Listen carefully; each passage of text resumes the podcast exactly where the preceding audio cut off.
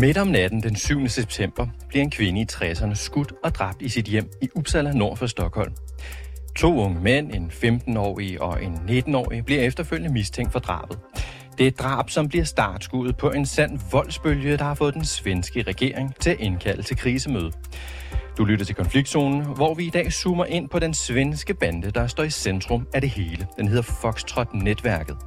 Vi zoomer også ind på bandens leder, den såkaldte kurdiske ræv. Han sidder lige nu i Tyrkiet, som umiddelbart ikke har i sinde at udlevere ham til Sverige. Mit navn er Pola Rojan Bagger. Jeg er vikar i dag her på Konfliktzonen.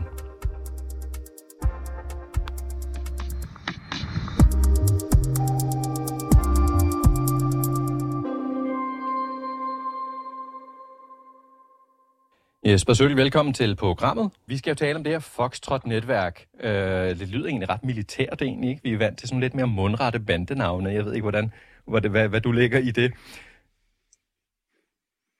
Nej, men altså Foxtrot, øh, det kommer jo blandt andet af, af de øh, guldvedhæng, øh, som de har øh, blandt andet på nogle armbånd, hvor der så i selve vedhænget er øh, afbildet en, en ræv. Øh, altså Fox. Så, så der er en eller anden form for kombination med deres symboler til navnet her. Okay, så fik vi det på plads.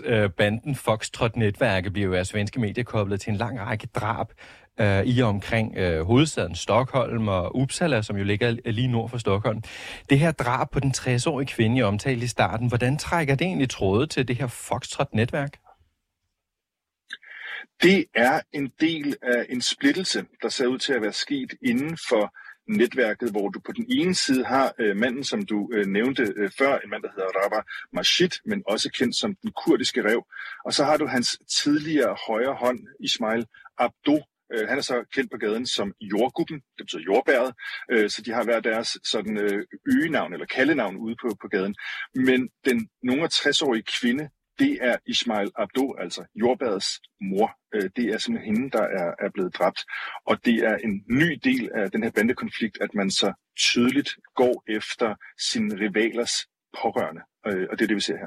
Jeg troede ellers, der var sådan et æreskodex blandt gangstere. Altså, at det ikke skulle gå ud over familier. Men det, det er ikke noget, de opererer med, de her.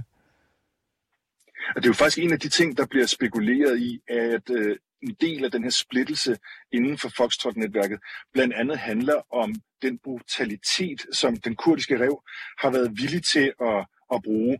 Så er der selvfølgelig også øh, det, som vi næsten kan regne ud, altså en, en uenighed om, om penge, om en narkohandel. Alle de ting ved vi jo ikke med sikkerhed, men det er det, der bliver spekuleret i. Men altså... Øh, Tydeligvis ikke, øh, fordi at øh, moren her øh, har været et offer, men det er jo også sådan, at der er blevet gået efter en svigerfar, en svigermor, øh, andre pårørende. Det er helt klart øh, sådan, kan man sige det sådan, øh, åben sæson også for, for pårørende i øjeblikket, i hvert fald lige præcis i den her bandekonflikt. Ja, altså det, det er jo virkelig en voldsbølge, som øh, ja, som sagt i oplægget jo øh, har fået regeringen til at, at samle sig i et, i et krisemøde.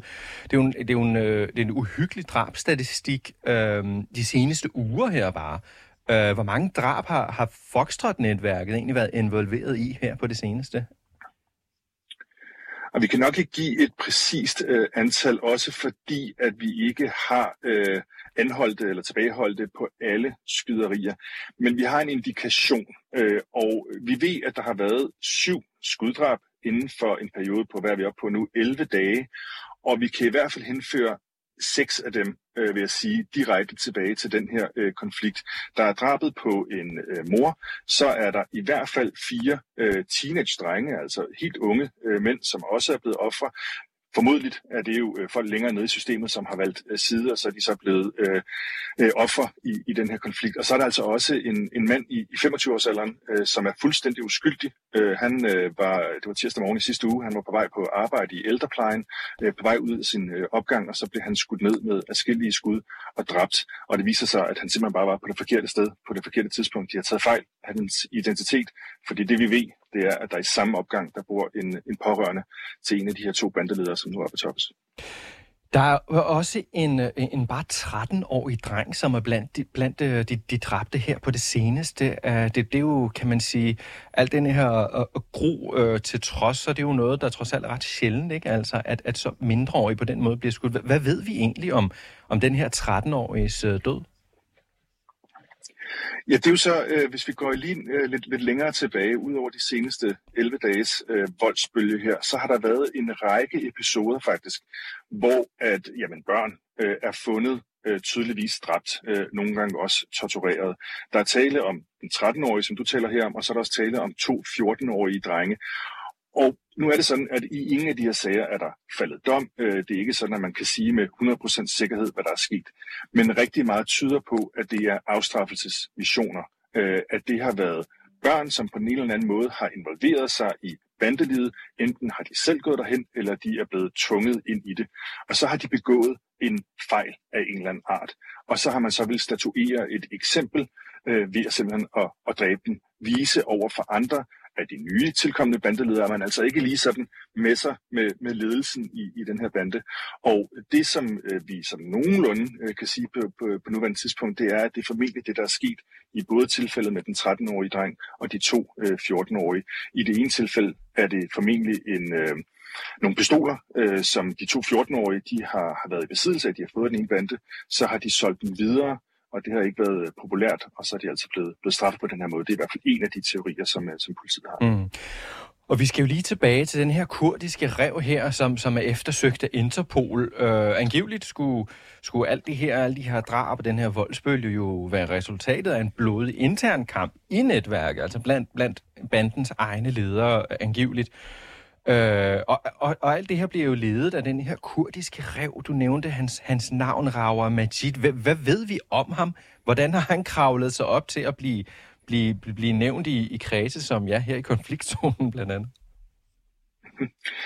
Rawa Majid er født i Iran, men er kommet til øh, Sverige som, som ganske ung, øh, går op igennem øh, skolen for egentlig okay karakterer, er interesseret i sådan turismeerhverv. Øh, han starter blandt andet på et tidspunkt en, en iskiosk også i, i Uppsala, men tilbage omkring to tusind fjorten til to tusind femten, øh, så bliver han også kendt af, af politiet. Han er blandt andet sigtet for øh, grov vold øh, i et enkelt øh, tilfælde.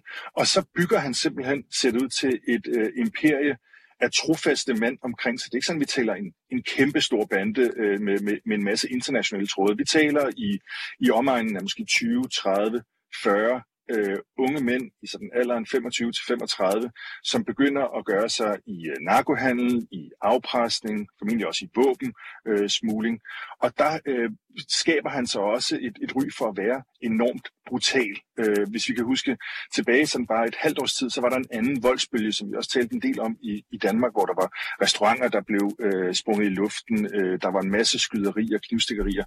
På det tidspunkt var det også den kurdiske ræv, som var i en øh, kamp med en rivaliserende øh, bande af leder af en mand, som bliver kendt som Grækeren.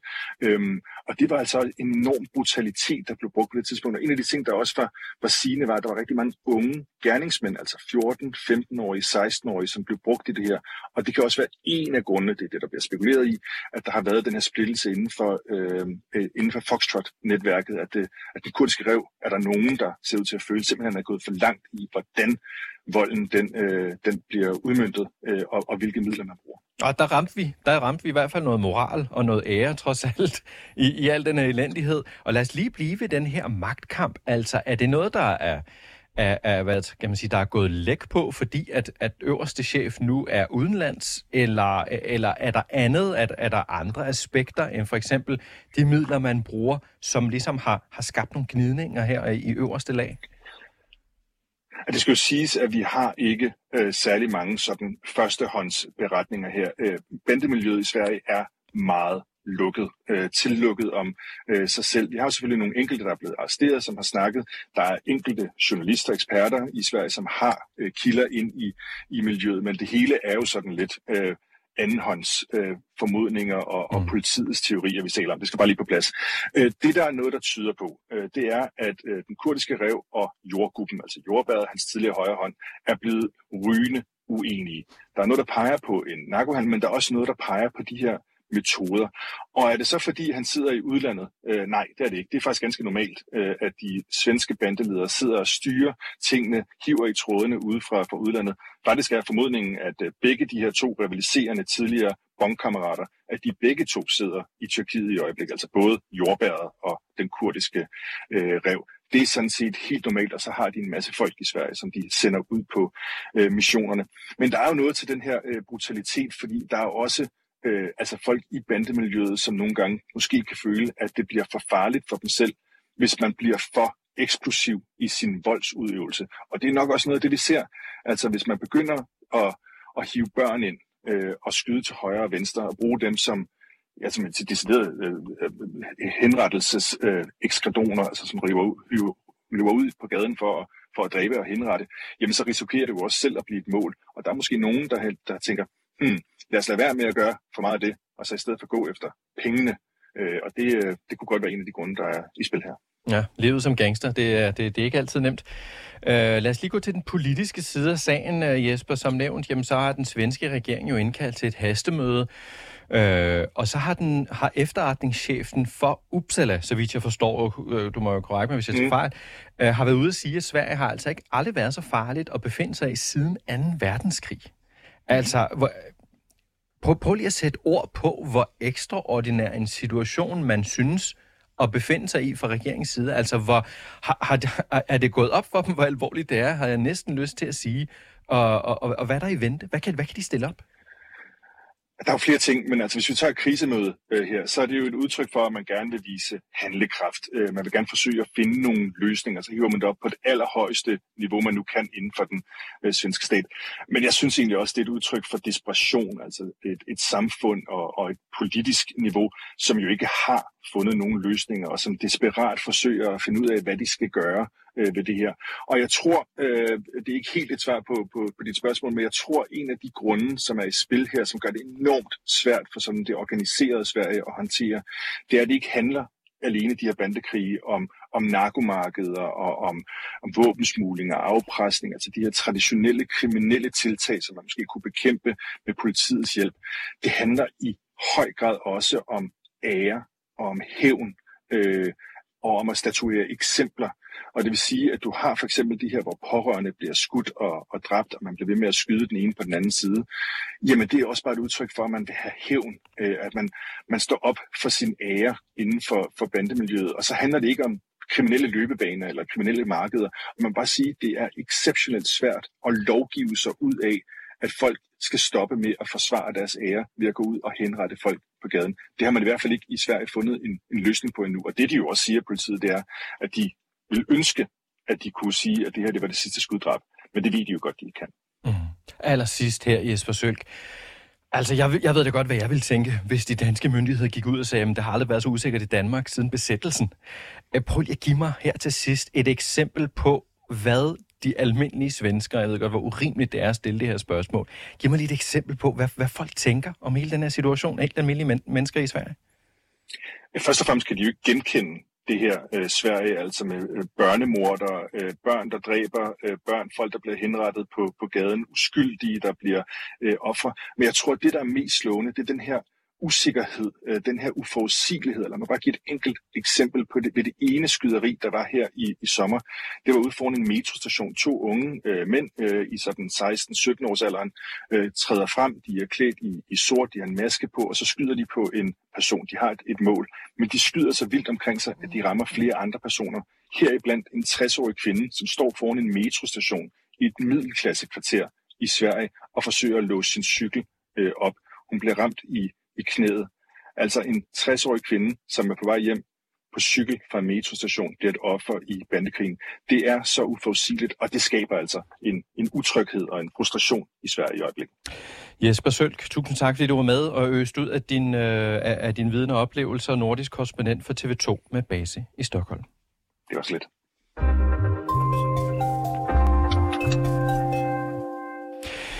Rawa Majid, eller den kurdiske ræv, han er jo som sagt leder af det her Foxtrot-netværk. Og den kurdiske ræv befinder sig altså lige nu i Tyrkiet, hvor han også har fået tyrkisk statsborgerskab. Og netop Tyrkiets rolle i det her skal vi se nærmere på. Deniz Serinci, velkommen til programmet. Mange tak. Du er journalist og forfatter. Prøv lige at fortælle, hvorfor udleverer tyrkerne her ikke ham her til Sverige? Jamen det gør det ikke, fordi der i Tyrkiet er en tradition for, at man ikke udleverer egne, egne statsborger. Og det her er ikke en øh, exceptionel situation nu, hvor at han er eftersøgt øh, med red notice, som det hedder i Interpol-sprog? Det det skulle man jo mene, men jeg tror også, der er noget øh, politisk i det. Øh, Sverige og Tyrkiet har jo længe diskuteret øh, betingelserne for, at Sverige skulle blive medlem af NATO. Og der kunne jeg måske forestille mig, at tyrkerne er lidt, inter- ud, lidt irriteret over, at Sverigerne, øh, svenskerne ifølge dem ikke har øh, vildt udlevere nogle øh, Erdogan-kritikere i Sverige til Tyrkiet. Nu er parterne jo, så kan man sige, blevet enige om, at Sverige skal med i NATO, men tyrkerne er ikke helt øh, tilfredse og føler ikke helt, at svenskerne tager deres bekymringer seriøst. Så jeg spekulerer lidt i, om det her det er sådan en slags øh, tak for sidst. I udleverer ikke jeres, så udleverer vi heller ikke jeres. Så siger, så... I udleverer ikke jeres, vi udleverer heller ikke vores. Så du siger, at det, sagen om den kurdiske ræv simpelthen kan være blevet en brik i et storpolitisk spil om svensk NATO-medlemskab? Det kan jeg ikke udelukke. Ved vi, hvordan øh, Rawa Majid egentlig arbejder som bandeleder fra Tyrkiet? Vi har jo set det også med danske bandeledere, der opererer fra, fra spanske provinser. Øh, ved vi, hvordan han arbejder i Tyrkiet? Øh, jeg har ikke så meget kendskab til det, men ifølge de tyrkiske myndigheder, så fortsætter han øh, sine kriminelle aktiviteter som bandeleder, også i Tyrkiet. Og, og, og hvad skriver tyrkisk presse ud over det om, om hans, hans manøvrefrihed? Altså har, har manden, har du indtryk af, at det her det er en mand, som lever øh, gemt under buske, eller lever han relativt frit?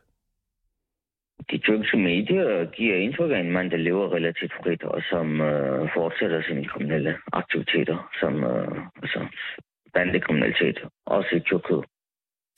Midt i september afslørede det svenske tabloidmedie Aftonbladet, at en svensk-tyrkisk politiindsats gik galt.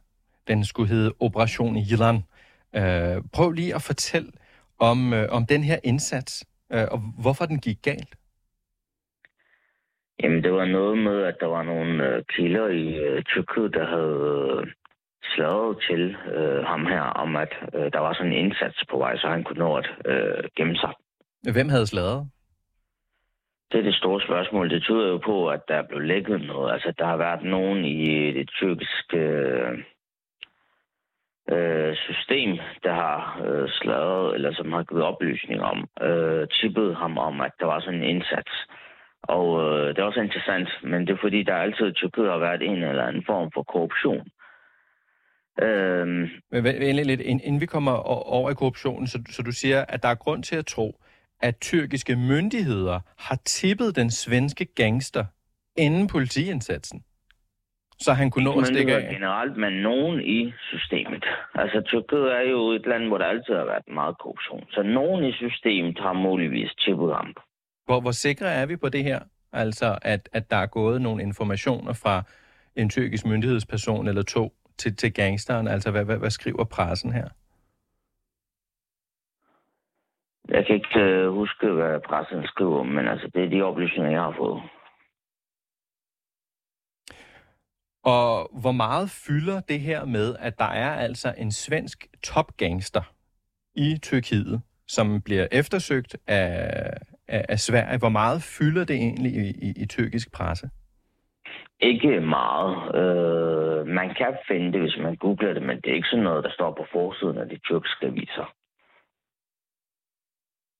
Og prøv, kan du prøve at illustrere, hvordan synet i den tyrkiske offentlighed er på et land som Sverige? Altså, hvor stor, hvor stor velvillighed vil der være i at sige fra tyrkisk side, hvor det var, nu hjælper vi lige svenskerne her. Altså, hvad, hvad er synet på Sverige?